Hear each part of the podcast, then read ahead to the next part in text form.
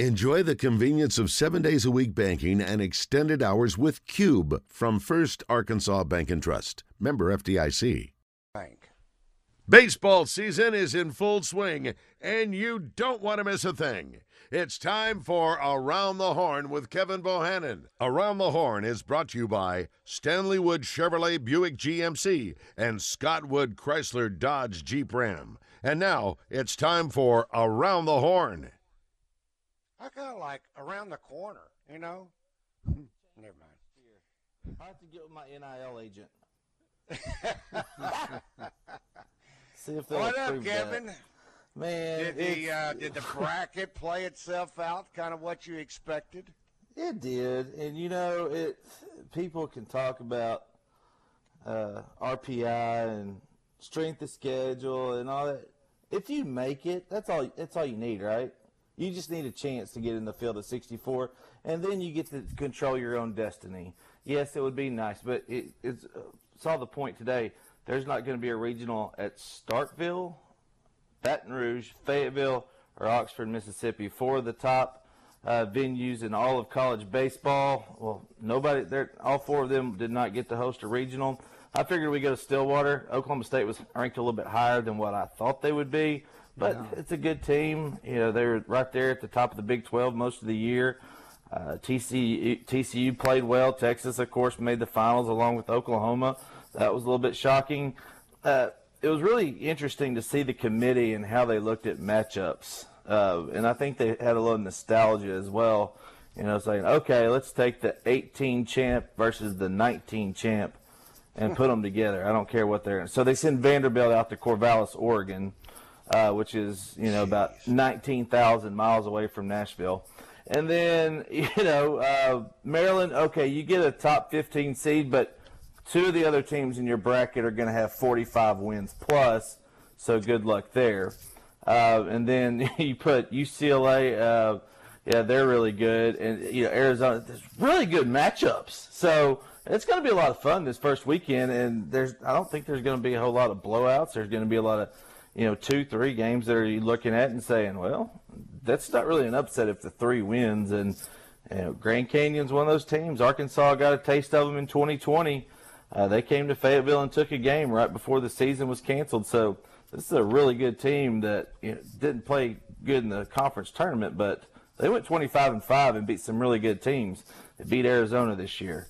Uh, they beat Stanford. They, they beat a lot of good teams. So uh, they beat Texas Tech in a Tuesday Wednesday uh, doubleheader sweep back in the first week of April. Uh, so this is a really good team. Razorbacks better have their stuff together.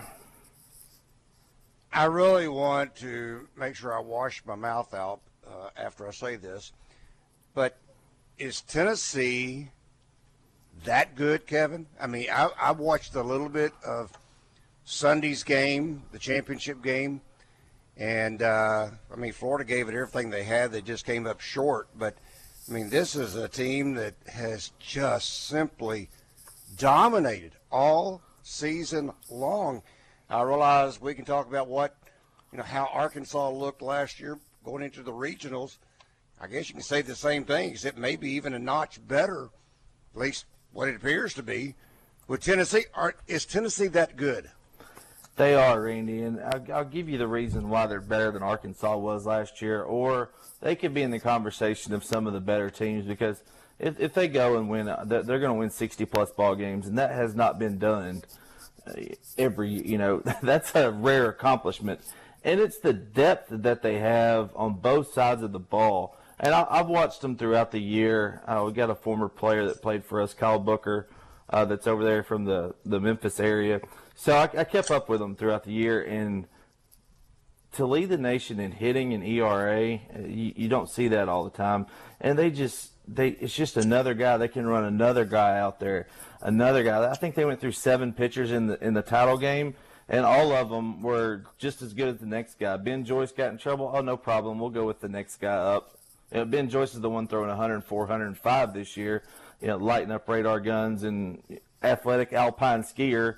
Uh, now he's throwing 100 plus, and he's going to go make lots of money one day. But team's hitting 308, 141 home runs on the year, and they're holding holding opponents to 193 batting average. That's the thing that sticks out to me more. Not the home runs, not the one, two, three, four, five, six, seven, eight, eight, seven players with double-digit home runs, and then the one that had seven, Jared Dickey, got hurt after thir- or 35 games into the season, or he would have had it. So you got eight guys with double-digit home runs. But the pitching staff has been phenomenal. You got a guy in, in Chase Dolander who's going to be a number one pick. And of course, we Blake Tidwell, he was down a little bit this year. We talked about Joyce, but it's Chase Burns. They have it's just like everybody has a sub three ERA on that team, and it's just they're a lot of fun to watch. I'm I'm kind of enamored with them at this point. You know, it's you got to respect. It's kind of like Alabama football. You know, when Nick say, and I know controversy aside, yeah, they get all the recruits. Tony Vitello's done one heck of a job in a short period of time in, in Knoxville to get a, a team that is this dominant this quick. They're they're really good, and you know, they may be better than Arkansas last year. I don't know, but it, just what happened to Arkansas last year shows you anybody can win.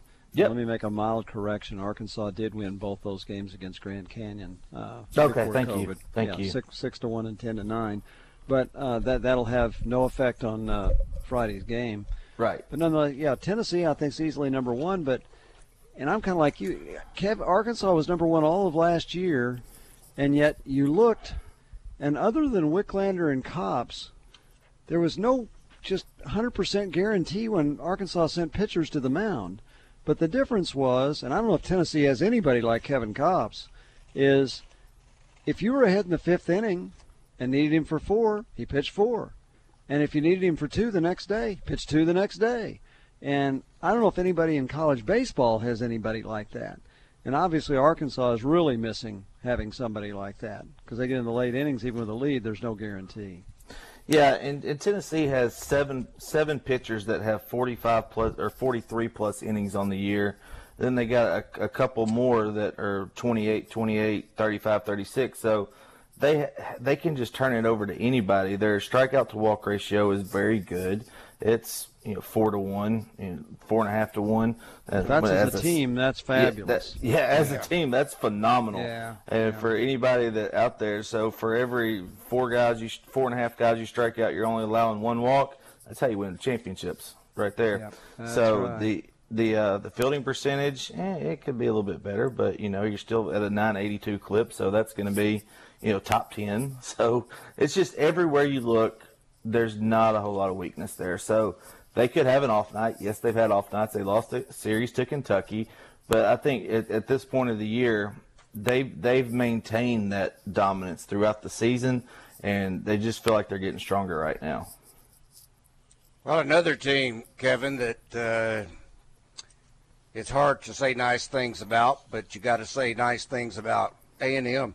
You take out their early start and they had a phenomenal season. They just got off to such a, a oh, yeah. slow, rugged start. They finished 37 and 18. Uh, they'll take on Oral Roberts, TCU, and uh, beware of Louisiana. They uh, the Raging Cajuns are in uh, that particular regional, but you take out that start, and that's a whole different record. You you may be talking about a a, a team in Texas A&M that you have a whole different perspective of. That's exactly right. And you know, 37-18 overall, they were 18 and 8 in non-conference play.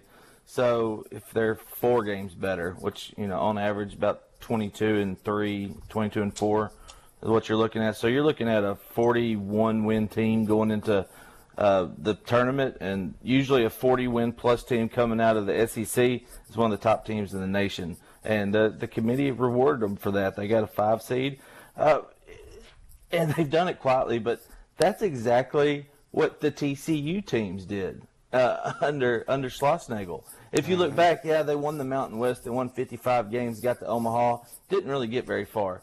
But you know, as they got into the Big 12, they were always there. They're always a pesky team. Even when they came to Fayetteville as a two seed a few years ago, they were one I was really kind of worried about because they had a really good left-handed pitcher that you know got drafted in the first round.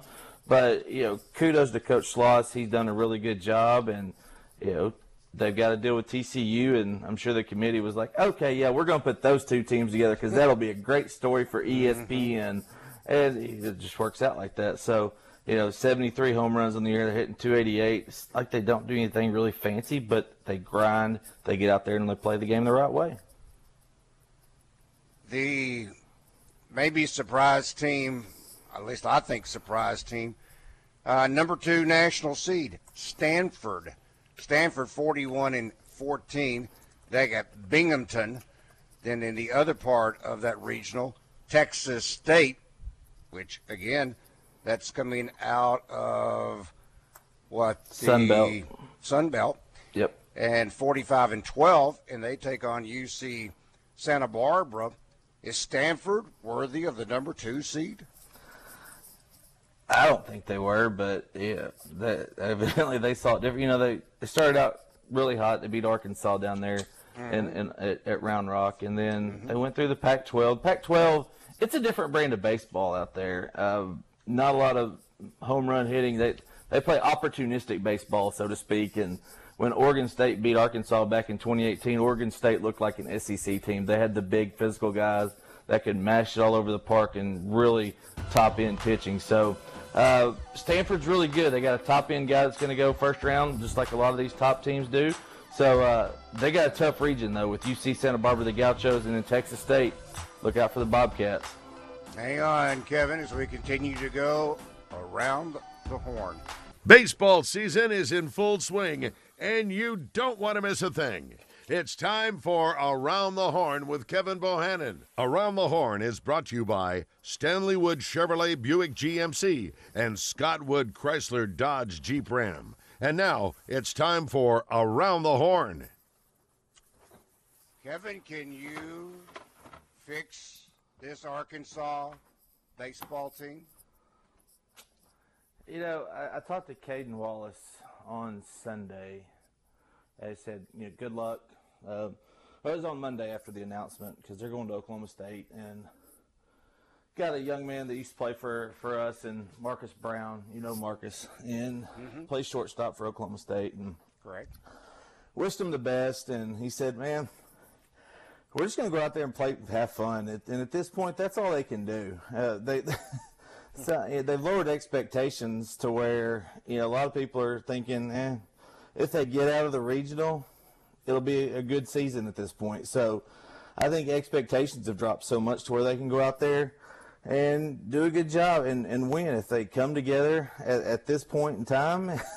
that's all they got to do. It's a tough game, but this is a team that can make a run. It's set up very well for them. If they were able to get past Oklahoma State, I like the matchup with uh, the North Carolina regional. You know, you got Hofstra, VCU, and Georgia over there. So it's one of those things, you know, kind of like 09 and 12 and maybe 15 to where, you know, not a lot was expected and they finished the regular season on a down note, but they can get hot right now and uh, overcome that 0 2 SEC tournament. Kevin, what about pitching? Uh, boy, it's been um, a nightmare lately. Maybe Yeah. that's a nice way to say it. Nightmare lately. Um, how can they? How can they righten that ship? Because I mean, it, at least uh, it seemed like better part of at least half of the season, if not longer. You would expect at least five or six innings out of your starters each game. Yeah. Yeah. Now you're lucky if it seems like they get out of the first inning.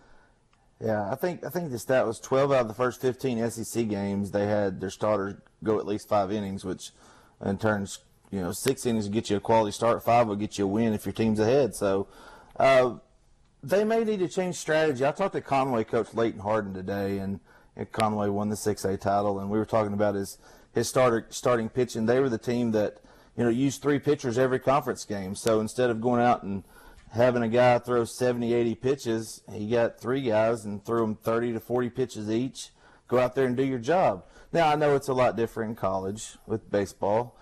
Uh, those guys are throwing harder, so they may not bounce back. Nobody's arm is the same. So I would look at doing that, honestly. If, if I had a team right now where the starting pitching is struggling, say, okay, look, I need three innings out of you. You give me three innings, all you got, we'll turn it over to the next guy and just pass the baton. You've seen it done before. They do it in the major leagues all the time. Instead of having a, a closer, they dubbed a guy a starter, and he goes out there for two or three innings. So uh, no matter where it's at, if you got a guy that's got the hot hand, maybe it's a Will McIntyre that can go out and get you two or three innings. Maybe Brady Tygart or Zeb Vermillion goes in and starts a game, and then they turn it over to somebody else. Shake it up a little bit. That way you don't have to rely on somebody to go five or six innings. Ooh, I don't know if I, don't know about that. Yeah. I, I think we were talking earlier, Kevin, about maybe maybe this is a time for um, Connor Noland to step it back up again and pitch like he did earlier than in the year. Yeah. Uh, because if you start Brady Tygart in a game and he goes two or three innings, then you got to bring some of those starters maybe that hadn't pitched so well in at that point.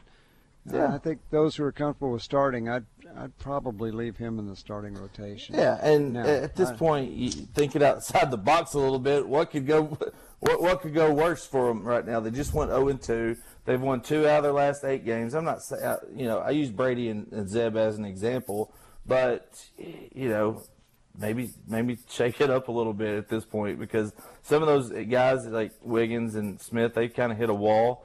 You know, maybe Connor's not as fresh. Got a little time off here.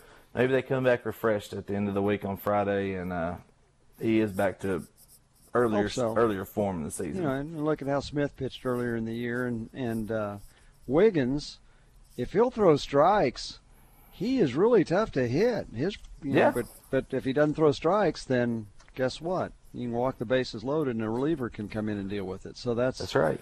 all these guys need to get back to throwing strikes. And I, and I mentioned earlier in the program, is it SEC hitters knowing when to lay off pitches that are borderline? Is it umpires who don't give wide strike zones? That could all change at Stillwater. You That's might right. get umpires with liberal strike zones.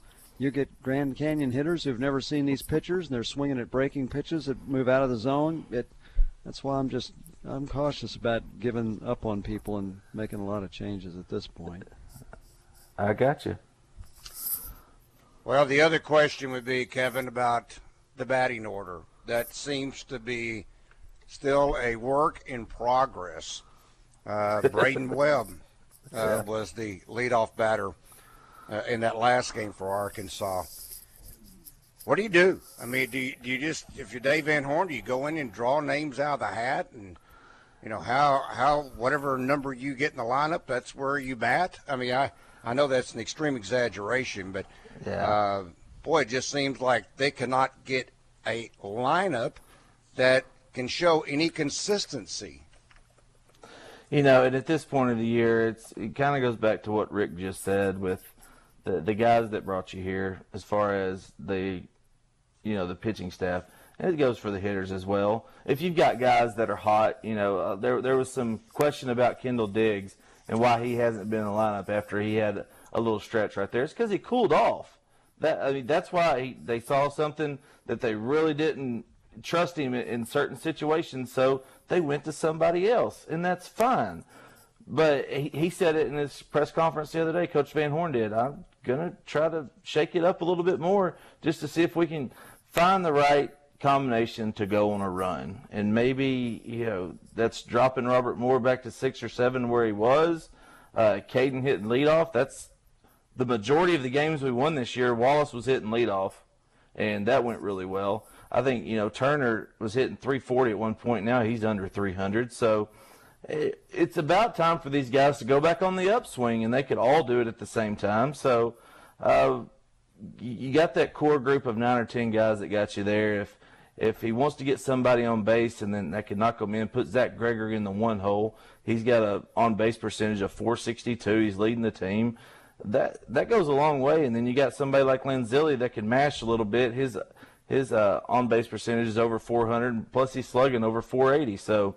Um, set it up like you want to and go out there and have confidence in these guys. If you set it up the first game like you want it to and they score runs, great, stay with it. You know, it, that messes with the psyche of a lot of these kids when they see their names going up and down the lineup.